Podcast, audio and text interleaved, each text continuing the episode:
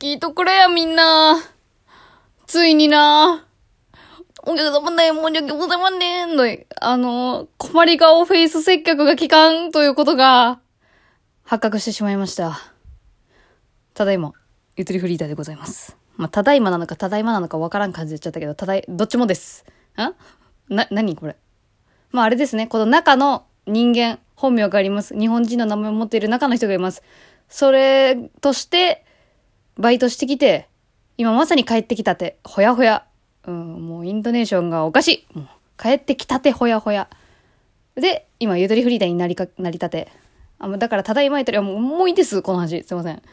うん。今のはどうでもいい。いや、もうとにかく今日はちょっとね、クレーマー対応があったんですけれども、いやでもね、これね、クレーマーの定義から決めてほしい。本当に。で、ググったわ。うん。決めてほしいって今お願いしたけど、もうググったんですよ。バイトの休憩中に。そしたらまあクレーマーっていうのは、理不尽な要求をしてくるお客さん。で、まあこういう人はもう、お客さんというよりはクレーマーとして扱うのが正しいでしょう、みたいな。風にインターネット情報に書いてあったんですけどね。もうゆとり世代だから全部インターネットありきなんだけど。まあそういう風に書いてあったのよ。で、今回私が対応したお客さんは、あの、不機嫌なだけなのよ。不機嫌なだけでこっちのせいなのよ。若干ね、若干。でもそんな怒るみたいな。まあでもこっちのせいだから何も言えないみたいな。でもね、怒りすぎというか、どう怒るかっていうと、あの、怒号が飛び交う感じではなくて、あれですね。第一声ね、これどうなってんのって言われた時、もうすでに怒ってるけど、最初は割と普通に喋ってんのよ。で、結局こういう対応にさせていただきます、みたいな感じで言ったら、もう無視。なんか、女子中学生みたいな。ああ、ああ、ああ、みたいな。女性です。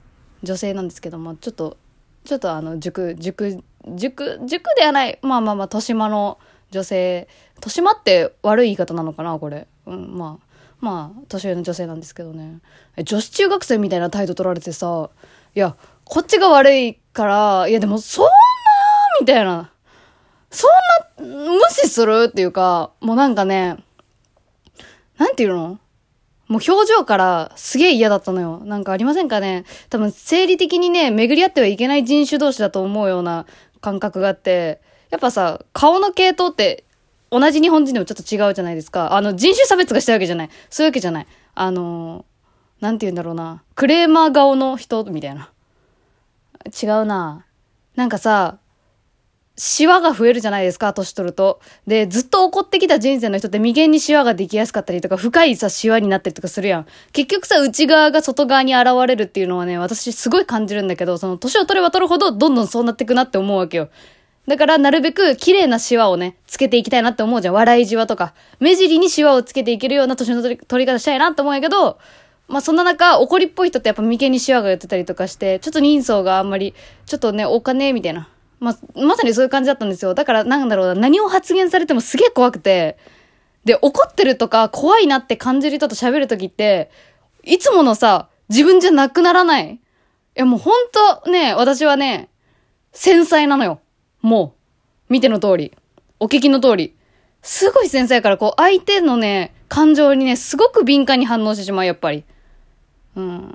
だから、うわ、この人怒ってるわと思ったら、もうすごいね、あ、怒られてるってなるのよ。もう。もう、なんだろうな。直接言葉にはされないにしろ、すごくダメージ受けるみたいな。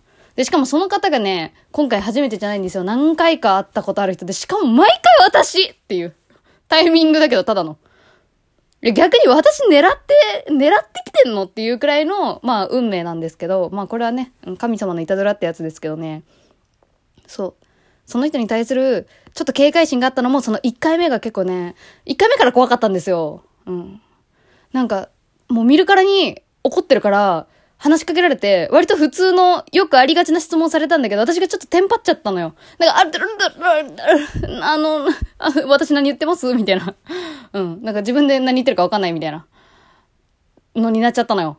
いや、マジで、本当に半年に、半年に1回あるかないかくらいのパニックになって。で、そしたら、あなた大丈夫？って言われてさ、その眉間にしわ寄った顔で、あなた大丈夫あなた人として大丈夫？みたいなニュアンスが含まったような、あなた大丈夫？って言ってくる人だったのよ。で、その人その1回目をね、私のこと覚えてるかどうかわからんけどね、いや、覚えてるんかな覚えてるから、こいつやばいやつみたいな。こいつ私にビビってくるやばいやつだから、ちょっと強めに言ったろみたいなさ。え、もしかしてそういうのあったいや、でもないな。覚えてないと思う。多分。覚えてないと思うけどね。もうほんとね、なんかね、喋るだけでしんどかったわ。クレームの内容自体は、全然もう、しょうがない。しょうがないっていうか、まあ、もうごめんなさいしかないんだけどさ。いや、もうそんな怒らんでってない？そういう時。終わりです、愚痴。愚痴ここまでで終わりですけど。やっぱすべてはね、言い方一つだと思うんですよ。本当に言い方さえ間違えなければ、いろんなことがね、クレームにつながら、つながったりつながらなかったりするんですよ。じゃあ今回私のミスや今回クレームに発展したということは私の言い回しが悪かったってことやな、やっぱ。いや、怖い人と話す練習しんどかん。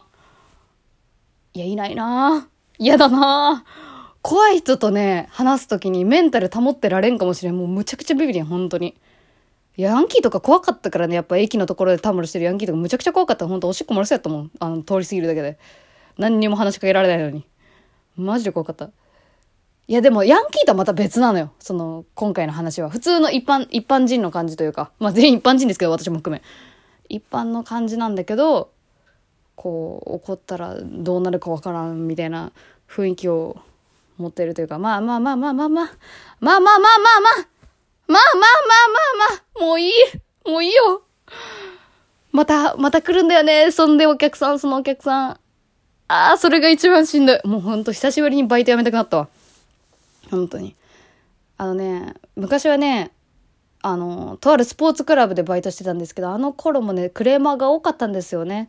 で、まあそれももちろんその設備とか、こっちのせいでクレームにつながることの方がほとんどですよ。ほとんどこっちが悪いんですよ。やっぱり。なんだかんだね。で、そっからちょっと度が過ぎて理不尽なことをやり始めたりとかね、いたずら電話してきたりとかね、なんかそういう風に発展してったりするんだけど、まあ、あの時でね、クレーマー対応慣れたかなって思ったんやけどね、ちょっと久しぶりにやっぱきつかったね。あ、で、そうそう、最初の話なんやけど、全然忘れてたわ。そう、私その、今回のお客さんに対して、その、いつも通りの、あれをやってたのよ。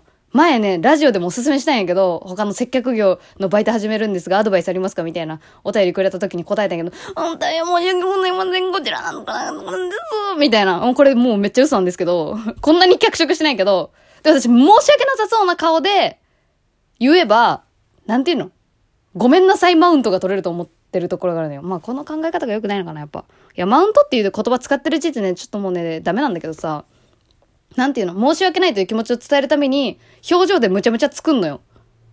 ただ今回のお客様でダメだったね。もうその、なんていうの？下手に出れば出るほどどんどん、どんどん不機嫌になるみたいなのがあった。うん。でね、多分ね、私がね、うざいんだと思う。声でかくて。それもすごい感じた。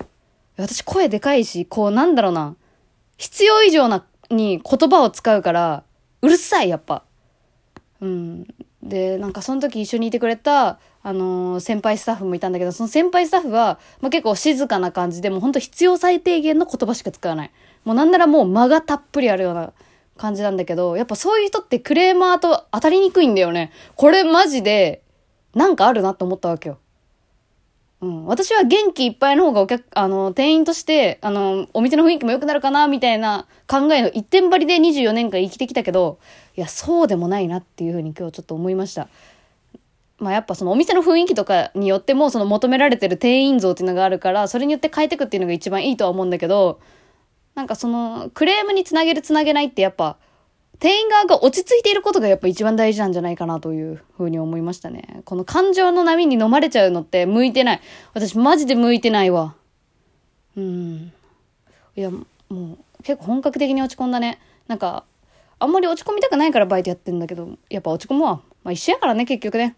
そういう、その接客とかだったらもう、社員もバイトも関係ない。まあ、それ以上のことになると、こう責任が問われるのはやっぱ正社員の方とかになっちゃうんだけど、あ、喋った。もう満足。もう、もう満足です。すいませんね、本当に長々と。いや、私はね、このラジオをね、吐き口にね、使いたいわけじゃないんですけど、いやでもやっぱね、あるべき形かなって思うとこあるよね。ちょっと、まあ言い訳のフェーズに入りますけどね、こっからね。うん。でも最近さ、そう、あの、コンビニ人間をね、読んだんですよ。今更芥川賞受賞した村田沙耶香さん。もう、さなかさんって言っちゃってたんだけどさ、村田沙耶香さんのコンビニ人間読んだんだけどさ、めっちゃ面白くて、一気読みしちゃって、で、そっから村田沙耶香さんという人がどんな人なのかすごい気になって、あの、いろいろ調べて、もう次新しい本をね、もうすぐ借りに行ったんだけど、買わずに借りに行ったんですけど、お金がないんで。うん、次はね、地球星人っていうのをちょっと読もうと思ってるんですけど、明日。こう、村田沙耶香さんがね、え、何やったっけ？なんかね、なんかのインタビューで答えてるのがあったんだけど、その、なんていうの、その活動のペースについてお話しされてて、村田沙耶香さん、あの、未だにアルバイトをやられてるそうで、しかもそのコンビニをやってるので、執筆活動とコンビニのアルバイトをこう、両立させてる感じ。で、コンビニのシフトが入ってる日に執筆活動するんだって。そう。コンビニのシフト自体は朝の8時から昼の1時までなんだけど、執筆活動は夜中の2時に起きて出勤時間までやる。で、1時に仕事上がってきて帰ってきてからまたやるみたいな。なんかそういう風にやってるらしいのよ。で、コンビニのバイトが休みの日は自分も休む。執筆も休むみたいな風に決めてるらしくて。いや、なんかそういうのめっちゃかっけえと思って。で、ぐいぐい読んでってたら、あのね、すごくいい言葉だなと思ったのが、こう、伝えたいこととか書きたいことをたくさんこうインプットして、さあ書くぞってなった時にはもうあと出力するだけみたいな状態が一番気持ちいいみたいな。そんなのをね、なんかで答えて気がする。ごめん、ちょっと待って。私の妄想も入ってるかもしれん。なんか出力っていう言葉がすごくいいなと思って、今日ずっと思ったんやけど、ごめんなさい。村田沙耶香さんのやつ調べても何も出てこんよ、その言葉ってなったらすいません。でも確かあった気がするんだよね。で、それがね、私はね、あるべき姿なんじゃないかなと思った。こう、発散するというか、発信する人の動機として。なんか言いたいことをどんどんまあ、他のところで蓄えて、もうあとはもう、ほんと、配信開始ボタンを押すだけみたいな。状態になって、もうバーって喋っちゃうみたいなのが一番気持ちいい。今すごい気持ちいい、本当に。ありがとうございました、本当に。いや、もう早すぎ、時間。こういう時に限って。いや、本当はいろいろね、やりたいことあったんですよ。そのアンケート募集してますとかね、いろいろね、業務連絡とかあるんだけどね、もうそんなことよりもね、聞かなくなったから。ごめんなさい、お客様のやつが聞かなくなったから、お知らせでした。バイバイ